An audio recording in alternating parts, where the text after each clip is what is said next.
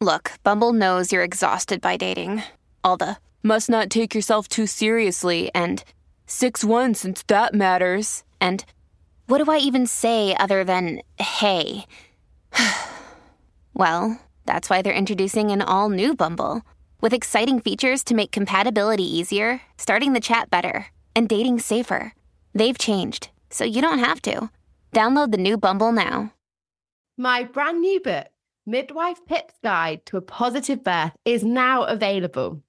So much more than a book, this is a guide that allows me to hold your hand through your birth preparation journey. With over a decade of experience and knowledge packed in to ensure you really are empowered in the way you deserve to achieve a positive birth, regardless of the twists and turns that crop up. Make sure that you get your hands on Midwife Pip's Guide to a Positive Birth book now and are empowered to have the birth experience that you deserve.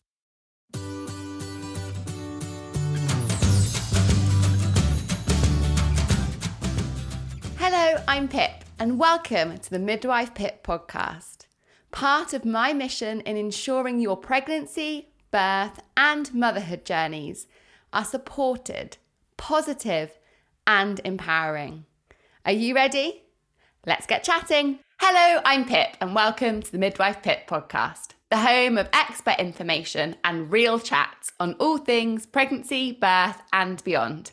Remember, as a podcast listener, you can get 15% off all my online courses at midwifepip.com using the code podcast15. One of the beauties of breastfeeding is the lack of preparation and organization needed. Your boobs are attached to you all of the time, and you have the perfect amount of ideal temperature milk on tap. Yet, for many women, the idea of breastfeeding in public causes so much anxiety and worry. This week, I'm joined by the wonderful Danielle, better known as the breastfeeding mentor on social media. Danielle is a breastfeeding educator and author on a mission to help you feel supported on your breastfeeding journey and to bust the many breastfeeding myths that exist. So, welcome, Danielle, and thank you so much for coming to join me. Hi, Pip. Thank you so much for having me. I'm so excited because, as we were saying before we kind of came on live, is that we connected literally like days ago on Instagram. and then, as mums, being the working mums that we are and navigating our own breastfeeding lives, mm. we've like two days later pulled out the bag and here we are chatting, which I love. This is one of the best things about social media. It is, it really is. so, yeah, thank you so much for carving out time because I was thinking, Danielle, like I, there was a, another breastfeeding topic that I really wanted to get into this season. Mm. And the mm. questions I get all the time about breastfeeding in public and how to navigate it and what are the rules and how to feel more confident. And actually, I was at a baby group um, last week and there was a mum there who was was a breastfeeding mum, but always pumps to take a bottle oh. when she's out and about. And I was like, oh, because she's worried about breastfeeding and what other people think, not about you know her own ability. And I thought, I mean, you're you're I mean, this is a podcast, but everything I can see in your face now completely describes how I felt because pumping is really hard work, isn't it? That preparation, mm-hmm. that cleaning, sterilizing the bottles. The beauty to me of breastfeeding is the fact that you can just leave the house. So actually to mm-hmm. remove that, then I think makes a massive barrier to feeding. Mm, your thoughts because I can see it all over your face. My goodness. how how completely heartbreaking it is that in 2022, any mother should feel the need to make extra work for herself yes. to potentially buy, you know, quite an expensive additional gadget just to make other people feel more comfortable when she's doing the most natural thing in the history of humanity. Wow, that is heartbreaking, really, really sad.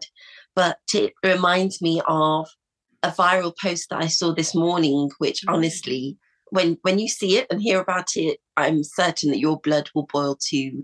And it was of a pastor in America um, shaming a woman for breastfeeding her baby on the front row of uh, of the the audience um, in, in church and describing how she said that oh you know I was covered up so it shouldn't be an issue. Um, but he said well even when you're covered up it looks like you're giving birth to an alien. Bizarre oh really childish strange comment.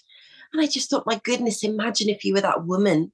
Imagine how embarrassed you would feel being told that yeah this beautiful natural practice was somehow yeah shameful and and something to be embarrassed about. I was absolutely mortified. So i'm not surprised that some people you know some parents do feel the need to to express to feed their babies in public. But yowzers we really need to be asking ourselves questions as a society if that's what we're making some mothers do make mm. extra work for themselves at a time when they are probably completely exhausted, when actually they need all the rest and sleep that they can get, and they don't need to be spending additional time preparing bottles when they don't actually need to.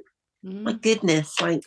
And I think it's different, isn't it? If, if, that's what you want to do, that's fine. But if you're doing it because of other people, that's I think where it becomes a, an issue and, and and really sad. And like you say, you know, it's a mass it's a massive amount of extra work and preparation and and faff if it's not what you want to do.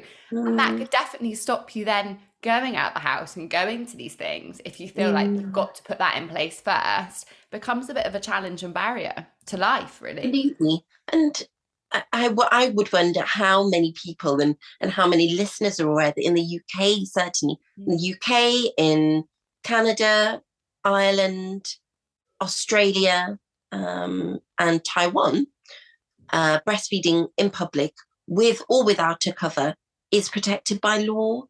And so, you know, anyone who who did have the audacity to make a comment or to ask you to move would be breaking the law actually and certainly in the uk that you know they could be prosecuted for that uh, women are protected breastfeeding mothers and parents protected because it matters so much and because, well, some governments at least acknowledge that for some people, breast milk is the best option. And if it is, we should be doing everything we can to facilitate that journey.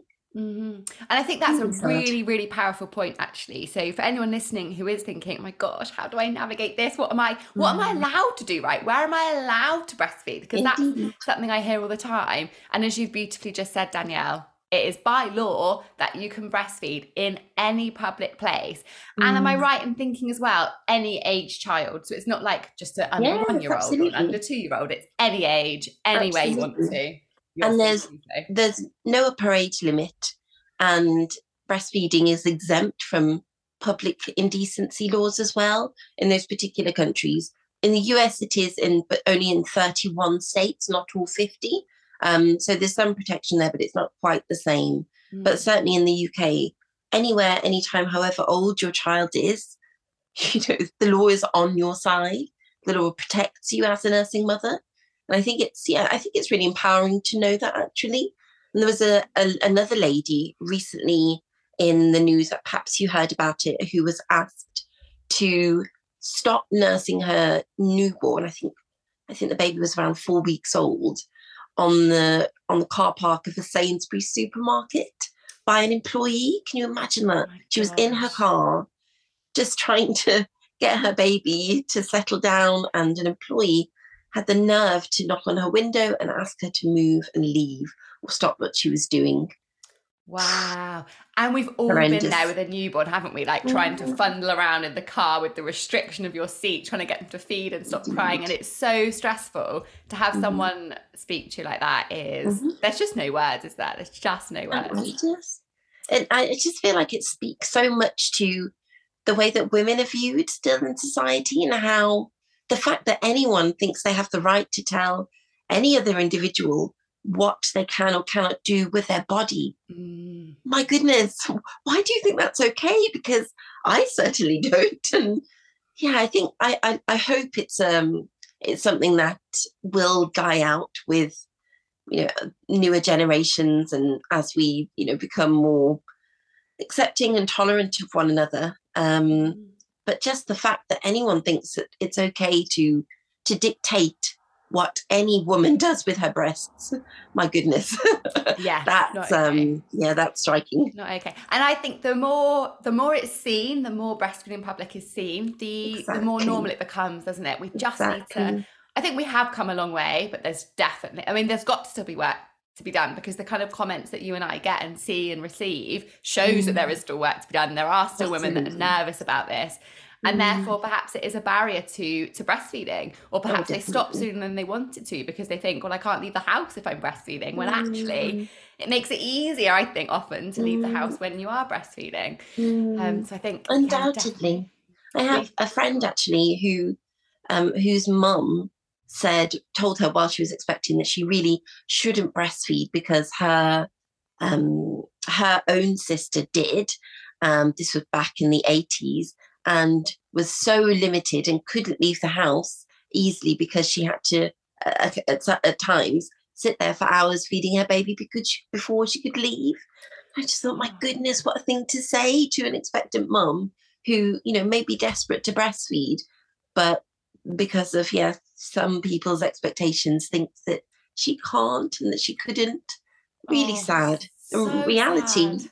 it's rarely noticed Mm-hmm. And the vast majority of the time, you know, you can just do it discreetly if you want to, and and no one bats an eyelid. But when yeah, we hear pro, high profile cases like yeah, the examples we've talked about, and hear horror stories in mums groups and so on. Those are the stories that stick with you. And as an expectant mom, they would yeah, they would certainly leave me worrying about whether I could or couldn't breastfeed whenever and wherever I needed to. Definitely. And I love what you say about the discreetness. So, so many times when I've been breastfeeding, I say little Finley. He's not little anymore, he's huge. Um, but when I've been breastfeeding him out and about everywhere, and people will come over and say, Oh, go, go to look at the baby. And then I'm like, Oh, he's actually feeding. Because they didn't even know. They just assume they're being cuddled. Because actually, once they're on the breast, there's absolutely nothing to see anyway, is there? Indeed. I don't, you know, so we need to stop worrying about other people, I think. Danielle, can I take you back to the beginning? And what has led you, because you are clearly hugely passionate about breastfeeding and supporting women, what led you to that passion? I would love to hear your story. Um, I think it I think it's about the way that I became a mother and um the first time I was pregnant, it was 2014. I was living halfway around the world in Abu Dhabi. Um, I was married at the time, and uh, we just announced to all of our friends and family that I was pregnant. Um, we just passed the 12 week mark, and then the following day, I miscarried the baby. Oh, and yeah, it was, gosh, it, yeah. I mean, anyone who knows anything about baby loss, and I mean, you can imagine if, if you haven't experienced it, that it's just the most gut wrenching and heartbreaking time. And shortly after that, I found that I was separated and divorced and kind of questioning everything about my life, my career. Um, I was teaching at the time, and yeah, it, it threw me into a bit of a, a, downward spiral, really. And I, I used that time to go and train as a yoga teacher and meditation teacher in India, which was incredible. Um, I thought about leaving teaching briefly and I was fortunate to be able to do a master's degree in psychology, which again I loved. It was so nice to to learn more about myself and you know the, the, the depression that I'd fallen into, the grief I'd experienced, and so many of the children that I've worked with, I just felt like I had a better understanding of. Mm. Um, completing the course, and I loved studying again. Um, and so when I did come back to teaching in the end um, and returned to the UK in 20 17. And that's when I moved in with my now fiance. And oh, congratulations! Thank you. um, the following year, we were engaged and then pregnant, and pregnancy was was pretty smooth for me. Um, I had lots of sickness during the first trimester, but you know it wasn't it wasn't um, unmanageable. Uh, I generally enjoyed being pregnant, and um, yeah, actually, when I went into labour, I was excited more than anything, which sounds that. maybe a bit silly, but I think I just wanted to be a mom for so long and felt, yeah, I just, I couldn't wait to meet my son. Um, my labour was not uh, yeah quite as I imagined, and it actually was it was 78 hours in the end. Oh, wow, um, proper endurance event. Yeah, it was yeah. It was a lot. It was intense, um, and it definitely and it ended in me having an emergency section when I had envisaged myself omming my baby out in a room filled with aromatherapy and a, uh, in a water bath, and that didn't happen. And and so for me, breastfeeding then became even more important because I felt like I, I, I felt like I had something to prove, which I know I know I didn't, but at the time I just I felt like I desperately wanted to feel some sense of control over my motherhood, to have some kind of ownership over it because I felt that I yeah, I felt like I'd lost a part of that when I lost a baby all those years ago and then when my labor just it just felt like it felt like a disaster. I mean, I my my son arrived safe and sound, and you know people say that that's all that matters, but actually it was very traumatic, and mm. And so for me, breastfeeding became it, it, felt like the one role as a mother that I, I could do and that, that I wanted to do and was thankfully able to do. And so very quickly it became very empowering for me and seeing my boy grow, we had a bit of a scare when he was three days old and he was weighed a little bit earlier than he should have been. And the doctor said that he'd lost 8% of his body weight. And as a new mom, and you know, hearing that, I thought, oh my goodness, I'm not feeding him enough. There's something wrong with me. There's something wrong with my milk. And yeah, went into a bit of a panic. And um, actually, he was absolutely fine. He'd just been weighed a little bit too soon. And so I think over the few next few months, as I saw him gaining weight, and we bonded, and it was just such a lovely journey. It yeah became more and more important to me, and I found that as I was thinking about returning to work, and I was struggling with sleep deprivation, I didn't know where to turn for um, reliable, evidence based advice that would help me navigate this new life as a nursing mom. Mm. And I very much felt, even, I mean, my own GP told me when I, I went to see her that if I was struggling with sleep deprivation, I should just go away for the weekend, leave my son. And when I came back, he hopefully he'd be so angry with me at eight months old that he wouldn't want to nurse again. I was, oh I, I was just, I was floored by that. I know, horrendous advice. I thought, what? really? And how traumatic um, and damaging for everyone involved. Do you know what I mean? Like for everyone, that's an awful situation. Exactly. And yeah, that that was what she had done. And so that's what she was recommending that I do. Obviously, I didn't do that. I was horrified by. I wonder where the evidence base is for that advice. Mm, mm, indeed, yeah, none whatsoever. And that that that experience with medical professionals heartbreakingly, and I'm sure you experience it too at work, hearing from so many different GPs, health visitors, midwives, hearing different things and different advice. And again, I hear this from mothers all over the world. Actually, some medical professionals are giving really terrible advice for, yeah, prolonging or maintaining or even stopping your breastfeeding journey. And so I started to do my own research and yeah, I was able to use the skills I'd learned um, studying just before I had my son. I put those skills to use to find reliable data that I could that I could trust because I learned very quickly that there was a lot of hearsay and there were lots of old wives' tales, and that unfortunately, even for medical professionals, much of the advice that I was given was anecdotal, yeah, and wasn't founded in anything. So, yeah, that that's what drove me to to start doing my own research and and sharing the things that I learned. And then very quickly I learned that lots of lots of other mothers and parents around the world felt exactly the same and had similar questions and concerns and fears that I did and wanted to connect and and discuss the sources of evidence that I'd found. So yeah, that was that was two years ago now. um, uh.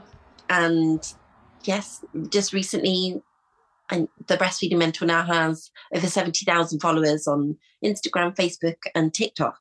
And that to me is just so incredibly uplifting and reassuring for anyone who feels alone. We're not not at all. There are at least tens of thousands of us around the world so yeah. we're never alone. Um, even if you know we might be living in a society that doesn't particularly support breastfeeding. Yeah i mm. love that. And and you should be so so proud Danielle genuinely of the work that you've done you. to support women because it can feel like an mm. exceptionally lonely time a really mm. lonely time so actually like you say to know that my goodness there are tens of thousands, if not millions, of women going through that exact same feeling. But we need to talk about it and express it. Otherwise, we're going to continue to feel alone in our kind of concerns about mm. breastfeeding. Um, and really interesting that that advice that you share and the importance actually of us looking at evidence-based information and mm. and not just sort of doing what our best friend did because we're all so unique and it's great if that worked for them, but but that might not work for you, you know, and one one way doesn't always fit fit fit, fit everyone. Um, mm. I think it's really interesting because, like you say, we we are totally aware of the benefits of breastfeeding, and loads and loads of women go into pregnancy knowing that they want to breastfeed, which is fantastic. And for those that don't, that's obviously also absolutely fine when they've made that nice informed choice as yeah. to what's right for them.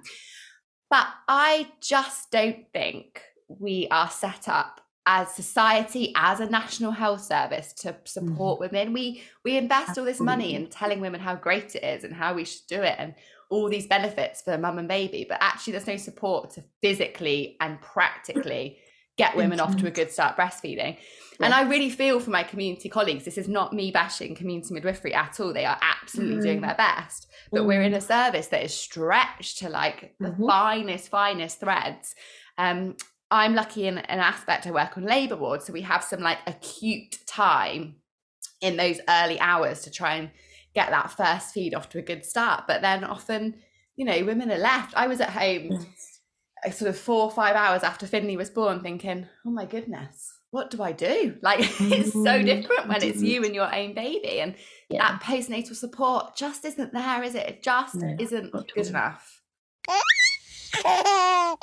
Just a quick pause to remind you that you are your birth boss. Often women are concerned about feeling out of control during labour, but it's your body and your baby, meaning the final say and control is always firmly in your hands.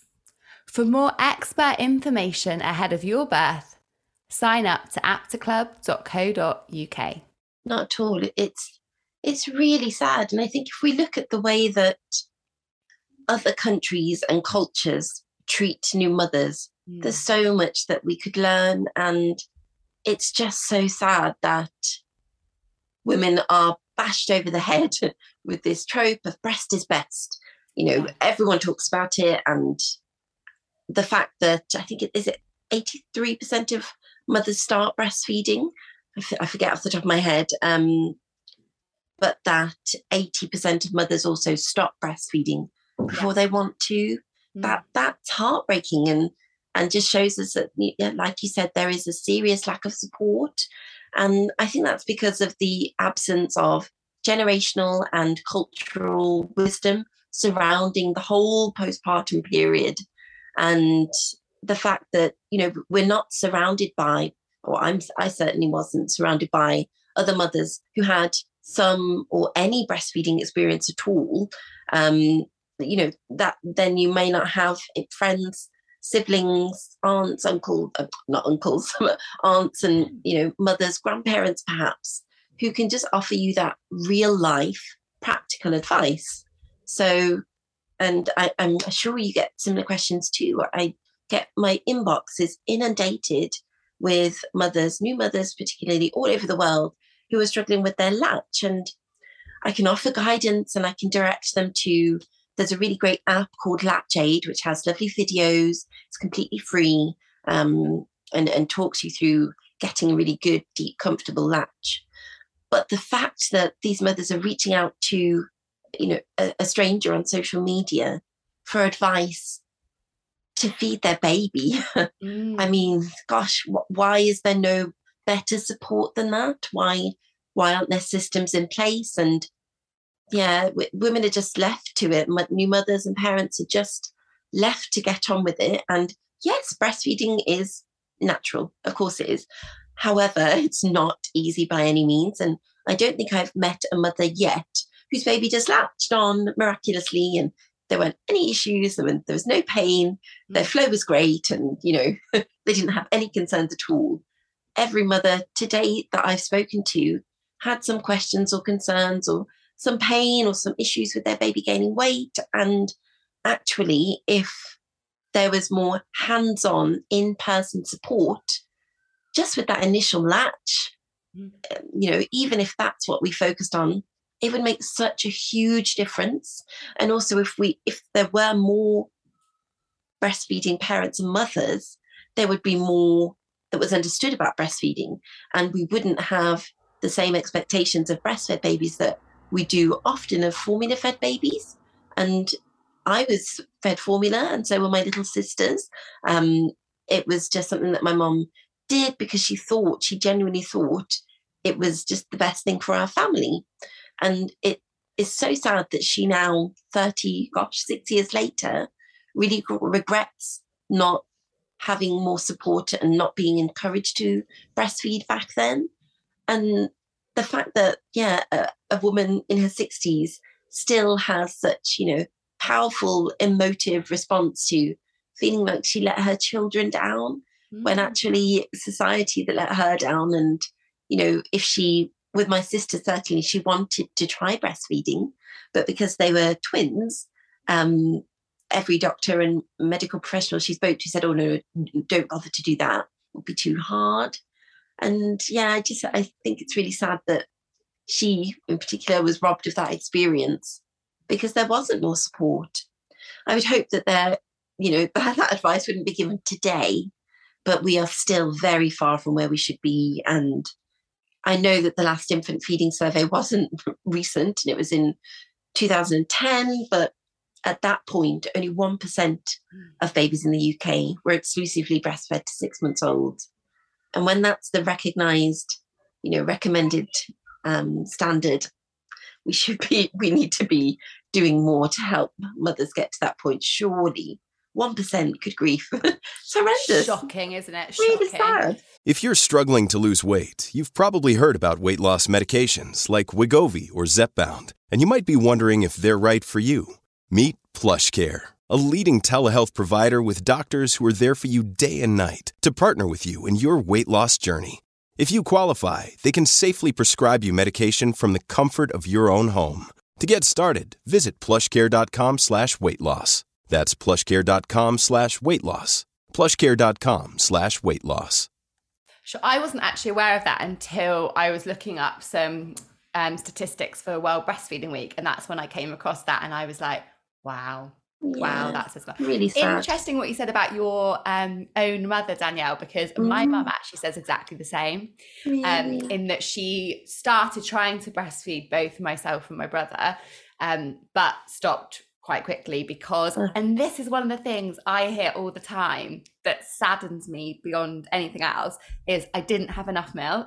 Oh. I didn't have enough. And I hear this all the time. And the reality is what you didn't have enough of was support, not milk. Yes. The the actual the women that actually do not physically produce enough milk is so, so rare. And mm. usually there mm. are underlying mm. kind of medical conditions that they may have had or they've had mm-hmm. significant mm-hmm breast surgery that's removed some of the breast tissue and these are things that generally actually we can identify in pregnancy um, mm. um, but we hear that all the time i think that's probably the most mm. common reason i hear yeah. for stopping breastfeeding so to anyone listening who is kind of trying to breastfeed and struggling and thinking oh i just don't have enough milk i'm going to need to supplement please please mm. speak to a breast a lactation consultant if that's accessible or your health visitor or your midwife because the chances are it's not that you haven't got enough milk mm. it may be you need some more support or it may actually be that your baby's behavior is completely normal newborn yes. behavior but if you don't know that's normal then yeah. you assume they're hungry and and I'm talking about cluster feeding here and you and I know very oh well that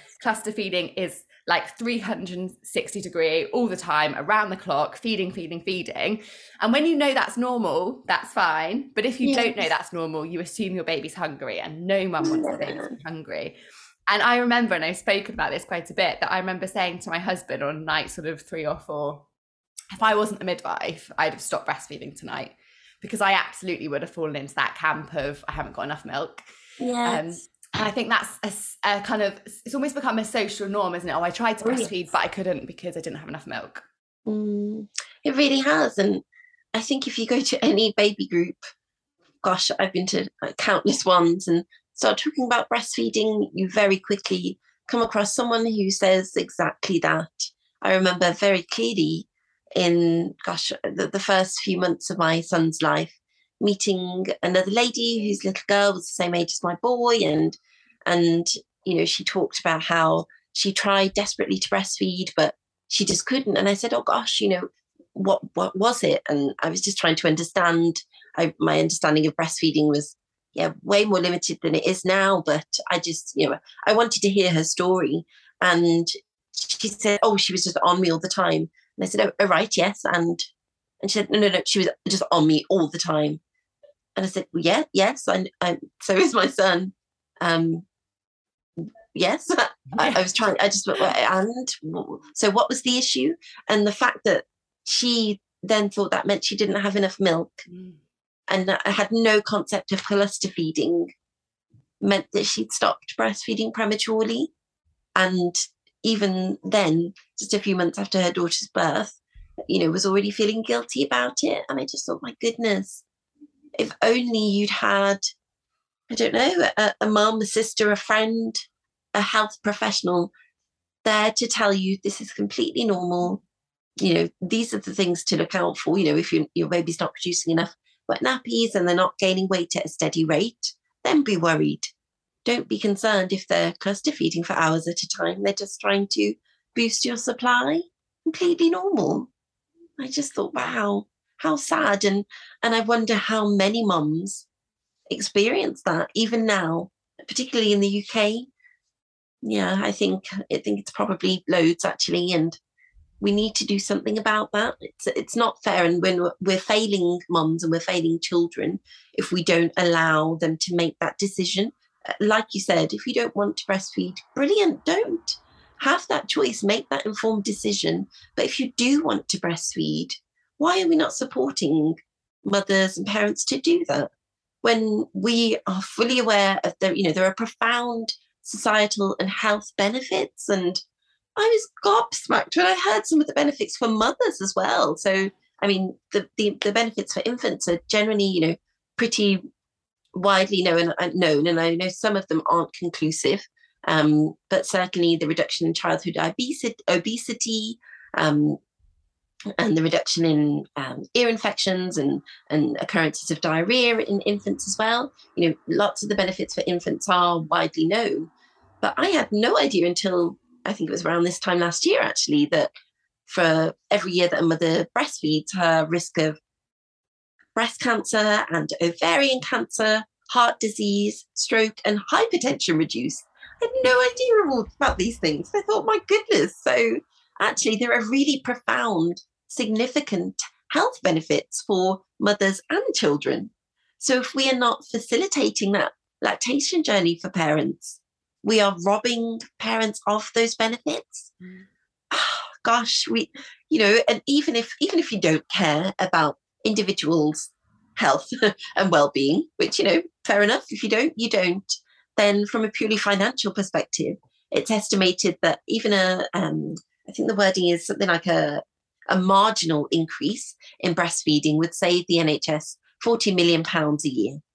So even if all you care about is the economics, it's worth, you know, investing just a little bit more in in lactation education. It would make a Mm. real difference. And yeah, on an individual level, it would, you know, it would really it could shape a parent's nursing journey. And I think that education is such a key point, Danielle. And I think that Mm. education needs to happen before we start breastfeeding. So Yes. ideally in that sort of later stages of pregnancy, because once you're there, your hormones are all over the shop and it is Mhm. difficult. We need that knowledge to already be Mm. in place and that Mhm. realistic understanding and expectations. Um, because I think often women think if the baby hasn't just crawled up to the breast and latched on and it's pain free and they're happy and content, then you know it's not worked. And actually, yeah. the reality is for I think probably 99.9% of women, there are some challenges and some hurdles to overcome. And, and we need to just normalize that and make sure that support's in place. And I think that's where, as society, we really mm. are letting families down. Mm. Now, when it comes to embracing breastfeeding out of your home, so going to cafes, to restaurants, to, in my case, the side of a rugby pitch most Saturday afternoons. um, what is your advice to women, Danielle, about doing that with confidence and mm. and and to feel comfortable doing so as well? Yeah. Well, yeah, thankfully, I think there are lots of things that you can do. And firstly, knowing that you are protected by law, I think is incredibly yeah. empowering.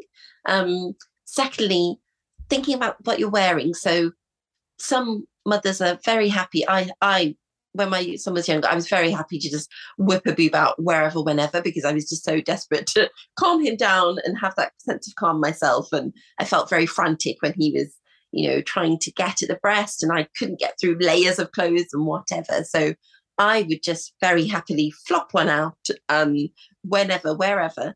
But actually, as my son's gotten a little bit older um, and in different situations, I'm not so comfortable with having my whole breast out um, in front of, you know, maybe a room of strangers or family and friends. And so finding breastfeeding clothing and thankfully nowadays there are so many options. It's really, really wonderful. There are, you know, options with zips and flaps and buttons and all sorts and, you know, hidden, you know, tucked away little secret access points where you can discreetly nurse your little one anywhere, anytime without anyone seeing any part of you, which is great. So and whilst feeling really can, confident in your postnatal body, which yes, exactly. Lovely. Exactly. And you know feeding like yourself as well. And um yeah that's really important. So if you can then i highly recommend investing in a few breastfeeding pieces that you genuinely like because there's no reason why you can't wear them afterwards or you know perhaps for future pregnancies if you plan on having more children. Um, and you know if you're on a tight budget there are lots of um, secondhand and you know barely used um, groups and options available on social media and things like that, and apps like Vinted and so on, where you can get bargains because for yeah, certainly in the UK, many women don't breastfeed for very long, and so lots of really good quality nursing clothes available at a steal. So um, invest in clothes that you feel comfortable wearing. You know, if you really can't, then the one up, one down method is fabulous. And so wearing a vest top or perhaps a crop top under your outfit and then lifting your top to nurse your baby is a great way to, to feed discreetly if that's what you want to do.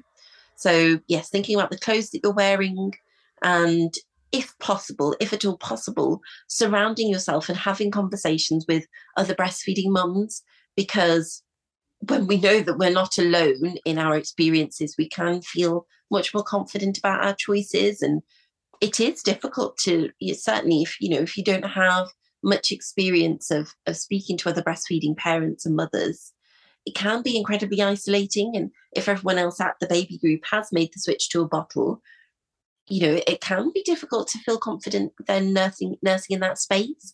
But you know, in that case, even if the only other breastfeeding mothers that you have conversation with are online, have those conversations because yeah, it's incredibly empowering to to know that you're not alone and you know you're not going through any challenges by yourself and then my last tip is to just focus on your little one because they are the only ones that we breastfeed for and so quite frankly everyone else's opinion is irrelevant um, so get comfortable wherever you are take a few deep breaths if you're feeling nervous and if you're ready to maybe cry some happy tears count your little one's fingers and toes with each inhalation and exhalation and just focus on them. Nothing to do with anyone else. And quite frankly, your breast milk will do way more for your child than anyone's opinion ever will. Hold on oh, to that. Love that. Focus on your little one. That's a mm. lovely, powerful message. I absolutely love that, Danielle. Um, adored your advice there. Love, love, love, love, love it. And mm. um, one of the things I just wanted to talk about because I think for me, pre probably pre motherhood, sort of unpregnant Pip, when I thought of nursing clothing, I definitely did envisage like really frumpy clothes that I probably wouldn't have wanted to wear. Yes. And when I found myself pregnant and planning for breastfeeding, I was like, wow, this is a whole nother world. Even even clothes that perhaps aren't designed specifically for nursing. The Yeah. amount of conferences and things or talks that I've gone to where I've had Finley with me. So I've had like button down shirt dresses or wrap dresses Yeah. that I will wear for years and years and years that are perfect for breastfeeding. So actually, there are great ways. Um, and like you say, because you're not just buying them for breastfeeding, you can wear them forever and pregnancy, and it's a sustainable investment. Um, and doesn't need to be like this just six month or 12 month capsule wardrobe. Actually, can wear them for a long time, which I absolutely love. Uh, and it's quite your your body changes, I think, as well when you've had a baby. So Mm. it's nice to re-find what works for you and what you feel comfortable in, which is really lovely. Yes, that's a really good point. The other thing I wanted to mention, based on your awesome tips, was when you are the only one, perhaps in a group of mums or friends breastfeeding. I always found it, and maybe this is also my midwife head coming into it, but I used to think, I know that we need to show breastfeeding more, to normalize it more, to help Mm. support other women. So if I'm not just, if it doesn't feel strong enough to do this for me and my baby, actually, I'm also doing it for all those other women that Oh, need this to be normalized. So if your head kind of works in that way, sometimes it's nice to think, "Do you know what, I'm going to sit here and I'm going to breastfeed in front of all these strangers. And I'm not just doing it for me and my baby, but I'm doing it for those thousands of other women that also need this to be normalized and need the support and to be able to feel confident. I love that. Oh, because it might be, you know, that one mum that's frantically pumping in the morning to be able to get out of the house rather than breastfeeding actually sees you sat in that cafe and thinks, actually, no, I'm I'm going to do that. I can do that too. mm, And I think we owe it to each other as a community of breastfeeding mums as well to to be there for each other and cheerlead each other as well. Yes, that's the thing, isn't it? That what the saying is that, you know, the more breastfeeding is seen, the less it will be noticed and Yeah. will simply, hopefully, one day just blend into the fabric of life because that's what it is. You know, it's mm. not an extraordinary event, it's just part of, of parenthood. Yeah, definitely. And Danielle, one last question, I promise, Mm. before I let you and get No, that's fine. I, could talk about breastfeeding forever. So I know we'll be here all day. We'll be here all day. But get all the get the babies all wake up. We'll bring them all in. It'll be fine. Yeah. Um, have, I just wonder because I haven't whether you have ever personally been faced with any negativity in public when you've been breastfeeding. Hmm. Um, the only negativity I faced is is like sort of looks, um, uh, muttered comments, nothing directly to me, and perhaps someone who was in the distance or or something like that. And um, yeah, it's a good job really, because quite frankly, I would unleash everything that I know about my breastfeeding rights on them. Um, but no, I've fortunately, and even as my son is now, he's three now, um, and I nurse him in public all the time. Mm. Um, I've not experienced any direct criticism or anything like that, but I have had a few looks and seen people sort of muttering and looking over at me in the distance, which, you know, certainly if I was a new mum, I, I might be put off by that. But yeah, I'm, I mean, I'm breastfeeding crazy, so it's not going to put me off. And at, at this point, if anything, it just motivates me more to do everything that I possibly can to make this normal and yeah, just accepted. It's not Yeah. remarkable. It's just it's part of who we are, and it's fine. it's more I- than fine. I it's just- amazing, actually. It is oh, incredible, like amazing that our bodies have allowed these babies to grow. Yeah. Just ma- actually completely blows my mind how incredible we are. I just wonder with those negative sort of side glances or mutterings, have you noticed that more since your little boy's been bigger and older? than when he Yes, was definitely. Mm, Definitely, I yes, that's a good point. this is i feel like we are becoming better as a society at normalizing seeing a tiny baby feed but i think the social stigma of an older child or bigger Mm. baby i think that is probably as strong as ever I Absolutely. got to move mountains Absolutely. Um, the comment started as soon as my boy was probably around maybe about nine months old, I'm going to Mm. say. Um, lots of people asking friends, families, perfect strangers, oh, when are you going to start breastfeeding? And yeah when when I would be honest and say, actually, I'd really love to to get to the the World Health Organization recommendation of two years. You know, I, would love to be able to do that. People were aghast and horrified and shocked. And um, one one friend called me a really rare woman for wanting to do that. I thought, what bizarre thing to say. Yeah. I would take that as a compliment. Rare, I feel like rare is good. Like, thanks, yeah, I'll take that. I mean, yeah, it's definitely still really stigmatized. Um, another a family member actually made a comment and and they thought it was hilarious about and compared me to what's her name um, I can't remember the name of the character from Game of Thrones who nurses her eight year old son. Yeah. Uh, okay. Grim. Um, but he's like this really weedy, um, feeble child who's who's eight years old and um, due to take over the kingdom, but he's still at his mother's breast. Okay. Um, I mean, it's a really, it's a ridiculous depiction of nursing. Um, but yeah, this relative made a comment about that, and I just thought, really, do we? Is that really how you see my then two-year-old? Yeah. And but yeah, again, it just spurs me on to to share the facts and and do everything that I possibly can to normalize nursing beyond infancy. Because mm. yeah, I mean, if we zoom out of the UK, this depending on the study that you look at, between 45 and 50, 55% of two year olds receive breast milk. So actually, more than half. Nothing unusual about that. It's not weird. It's it's the norm in the majority of the mm. world. So actually, it's us. It's a little bit unusual. And yeah, hopefully hopefully with a bit of time and education that will change we'll see yeah i love i feel like we all need a little danielle on our on our shoulder when we're like breastfeeding or, or having these worries and the reason i asked you that actually danielle was because i feel like i'm in that or just in that time now just sort of tiptoeing yes. into it so finley yes. my little boy's 11 months um, but he's really mm-hmm. big, so he does look a lot older than 11 months. He's absolutely massive. Oh, um, not quite sure what happened. I think I make clotted cream as opposed to milk because he just got. Oh. But because of that, I think I'm starting to notice, like you said, those little glances. I mean, if mm-hmm. anyone wants to say anything, they would be incredibly brave.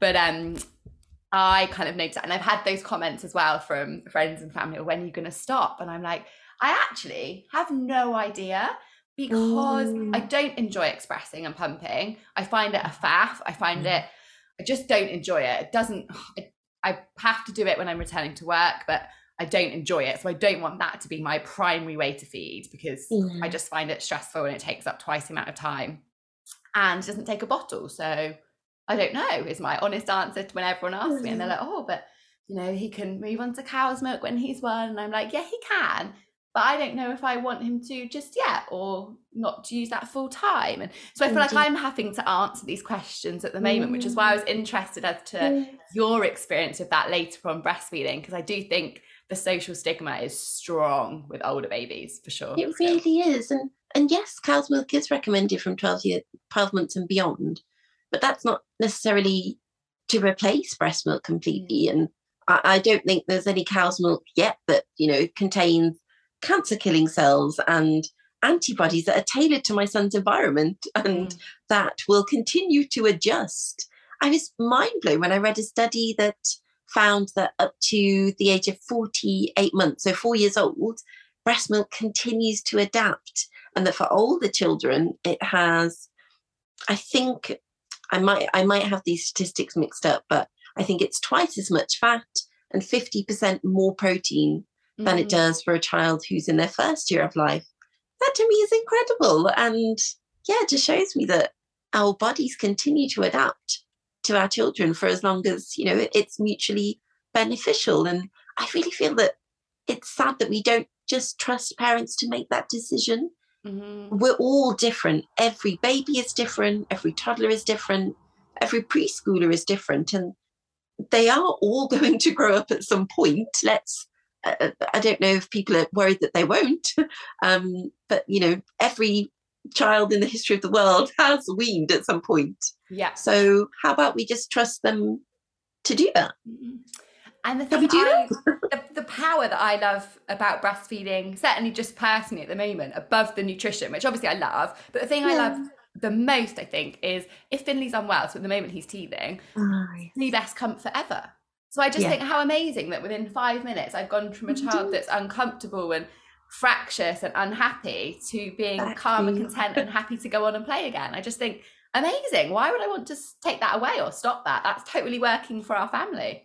Indeed, and it's so powerful as you the terrible twos or the terrific twos, whichever way you want to look at it. And Terribly terrific. yeah, indeed, it's such a powerful tool for for calming tantrums. For again, when they're sick, when they're teething, it's so reassuring to know that they're getting this ideal food, Mm. even when you know they might might not have an appetite and they just want to be cuddled. And the fact that breast milk contains pain relief as well, I love knowing that yeah. so nice and it it really is such a wonderful mothering tool Mm. and if we can only separate the the way women's bodies are so hypersexualized and you know appreciate that actually this is what breasts were were for are for.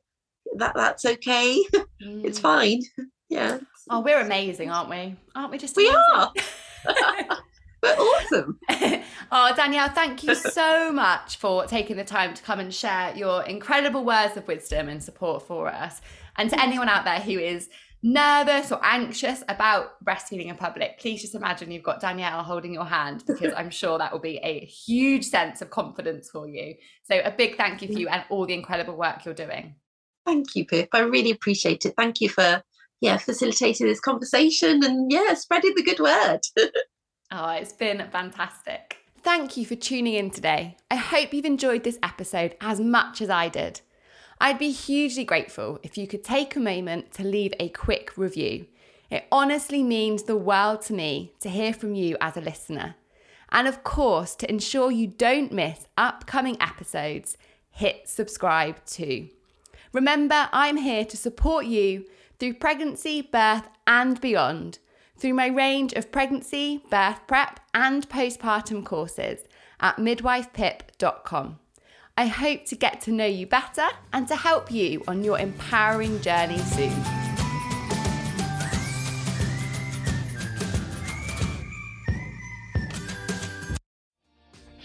Hi, my name is Kaye Adams, and to be honest, I'm not so good with the ageing process, so I enlisted my old chum, the filter free Cara McKenzie, to advise. Could you imagine being a porn star? The room would need to be really hot for me to strip off. To be honest, she's not much help, but she is rather amusing. And along with some great guests, Jo Brand, Andi Oliver, Anton du Beke, Ruth Langsford, and Craig Revel Horwood, darling, we are learning how to be 60. Listen wherever you get your podcasts.